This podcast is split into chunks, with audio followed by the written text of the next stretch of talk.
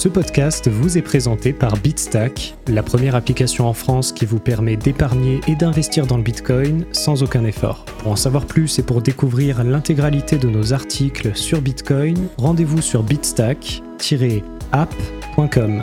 Bonne écoute!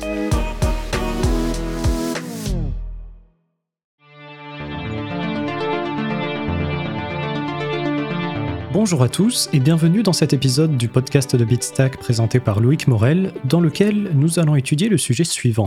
Attaque des 51%, quels sont les risques pour Bitcoin ? L'attaque des 51% sur Bitcoin suscite parfois des inquiétudes au sein de la communauté. Ces craintes ne sont pas infondées. En effet, bien qu'aucune attaque de cette nature ne se soit produite à ce jour, nous avons déjà été témoins d'un contrôle de plus de 50% de la puissance de calcul par la pool de minage GHash.io en 2014. Bien que le terme d'attaque des 51% soit connu, son mécanisme et ses conséquences sont souvent mal compris. Dans cet article, nous vous proposons une explication à la fois simple et détaillée de ce qu'implique une attaque des 51% sur Bitcoin. Nous examinons son fonctionnement, ses objectifs, ses limites, ainsi que les stratégies de prévention et de riposte face à une telle menace. Qu'est-ce qu'une attaque des 51% sur Bitcoin ? Une attaque des 51% est un scénario dans lequel un acteur malveillant ou un groupe coordonné d'acteurs malveillants contrôle plus de la moitié de la puissance de calcul de minage du réseau Bitcoin, c'est-à-dire le hash rate. Cette situation présente un risque car elle permet à l'attaquant de manipuler la blockchain en refusant d'intégrer les blocs des autres mineurs. Lorsqu'un acteur malveillant se retrouve dans cette situation et abuse de sa position dominante pour réaliser des actions frauduleuses, on parle alors d'une attaque des 51%. Quels sont les objectifs d'une attaque des 51% sur Bitcoin ? Les objectifs d'une attaque des 51% sur Bitcoin peuvent varier, mais ils sont généralement motivés par le profit ou la volonté de nuire au système. Tout d'abord, un attaquant contrôlant plus de la moitié de la puissance de calcul du réseau est en mesure de réaliser ce que l'on appelle une double dépense. Autrement dit, il peut utiliser le même morceau de Bitcoin, c'est-à-dire un UTXO, dans plusieurs transactions différentes, spoliant ainsi les destinataires pour s'enrichir sur les contreparties de ces transactions. Pour bien comprendre le processus d'une double dépense, prenons l'exemple d'un attaquant se rendant chez un boulanger pour acheter une baguette en Bitcoin. Il réalise une transaction de paiement légitime, puis récupère sa baguette. L'attaquant va ensuite générer une seconde transaction concurrente de celle utilisée pour l'achat de la baguette. Cette nouvelle transaction réutilise les mêmes Bitcoins, mais les envoie cette fois à une adresse de réception appartenant à l'attaquant. Normalement, la transaction initiale étant la première incluse dans un bloc, la seconde transaction, c'est-à-dire la transaction frauduleuse, ne devrait pas être confirmée. Pour parvenir à ses objectifs, l'attaquant cherchera à annuler le bloc contenant la transaction légitime en minant son propre bloc qui inclut la transaction frauduleuse. Cela créera donc deux chaînes concurrentes.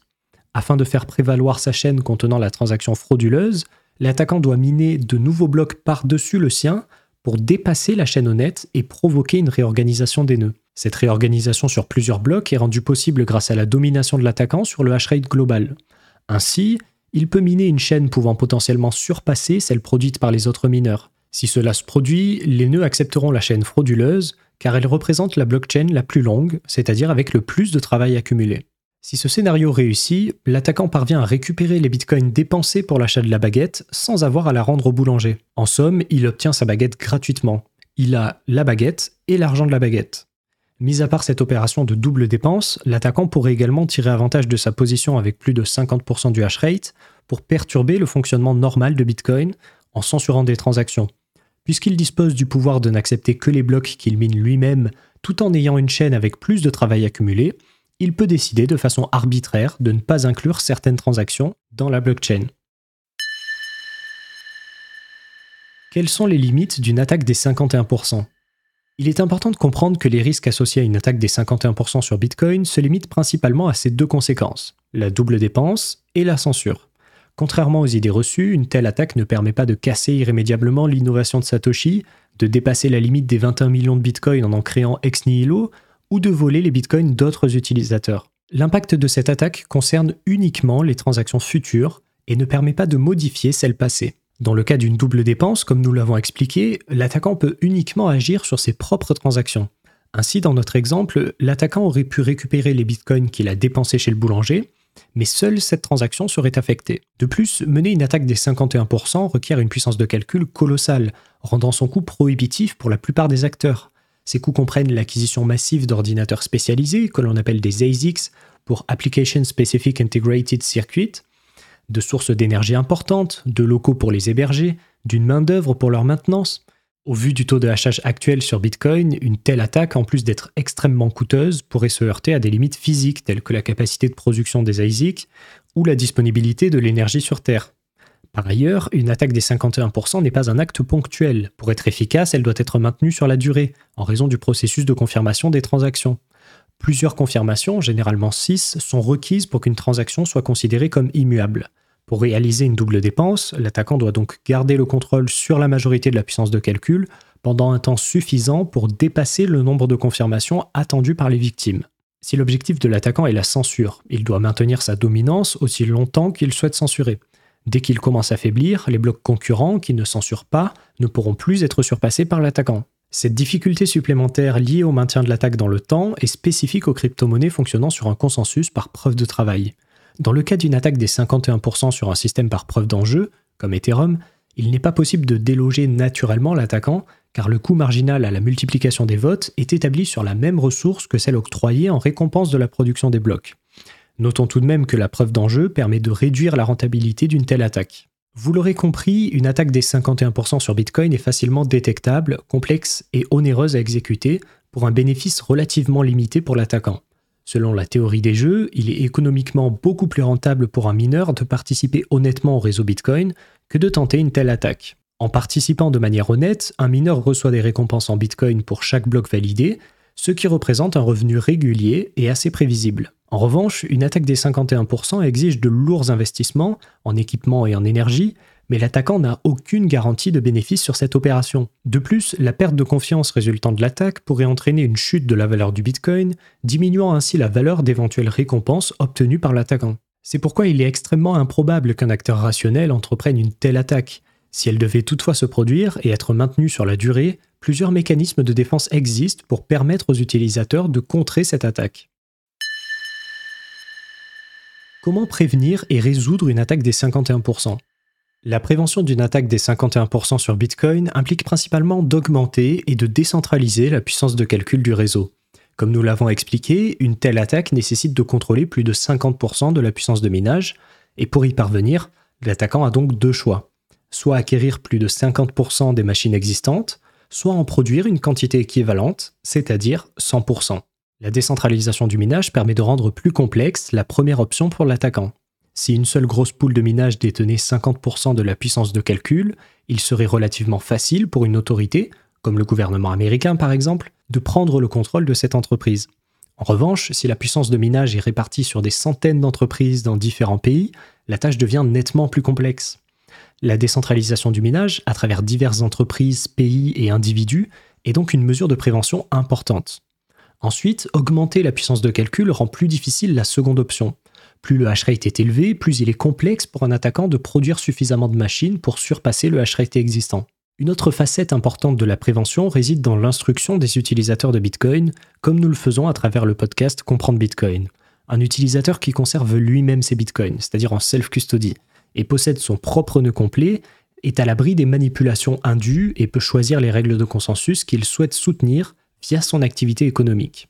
Bien que les mineurs jouent un rôle crucial dans le système Bitcoin, ce sont finalement les utilisateurs, via leur activité économique, qui détiennent le pouvoir décisionnel.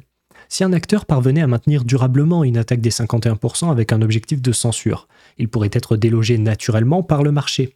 En effet, les utilisateurs censurés, face à l'incapacité de voir leurs transactions confirmées, vont augmenter leurs frais de transaction. Cette augmentation des frais fonctionne comme un mécanisme permettant de contrer la censure. Cela incite les mineurs honnêtes à déployer un hash rate suffisant pour confirmer les transactions censurées et rétablir ainsi un fonctionnement normal du réseau. Il serait également possible de procéder à des modifications par un hard fork pour rejeter les blocs de l'attaquant. Dans l'hypothèse la plus extrême, un changement de l'algorithme de preuve de travail pourrait même être envisagé pour instantanément neutraliser l'attaquant, rendant l'intégralité de sa puissance de calcul obsolète. Son investissement massif dans des machines de minage deviendrait alors inutile. Adopter une telle solution ne serait qu'une mesure temporaire, loin d'être idéale, puisqu'elle aurait pour effet de diminuer la sécurité de Bitcoin à court terme. Mais cette simple menace par les opérateurs de nœuds en soi peut suffire à dissuader un acteur malveillant de lancer une telle attaque. C'est ici un jeu de dissuasion similaire à un UASF, User Activated Soft Fork, où la majorité économique entre en jeu pour soutenir l'utilité de la monnaie.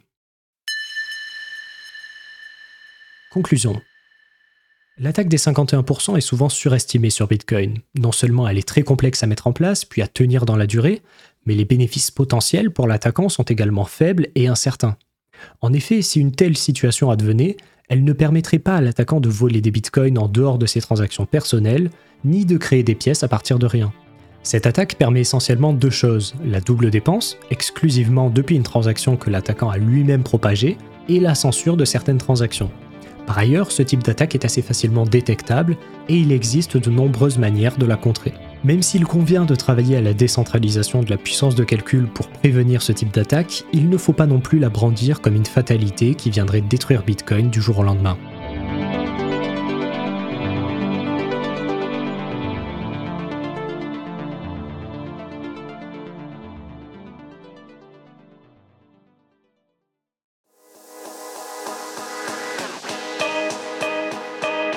Si vous avez apprécié ce podcast, n'hésitez pas à vous abonner et à nous laisser une note. Pour découvrir l'intégralité de nos articles sur Bitcoin, rendez-vous sur bitstack-app.com. Vous pouvez également suivre Bitstack sur tous les réseaux sociaux afin d'être sûr de ne pas passer à côté des prochains épisodes. Merci, à bientôt.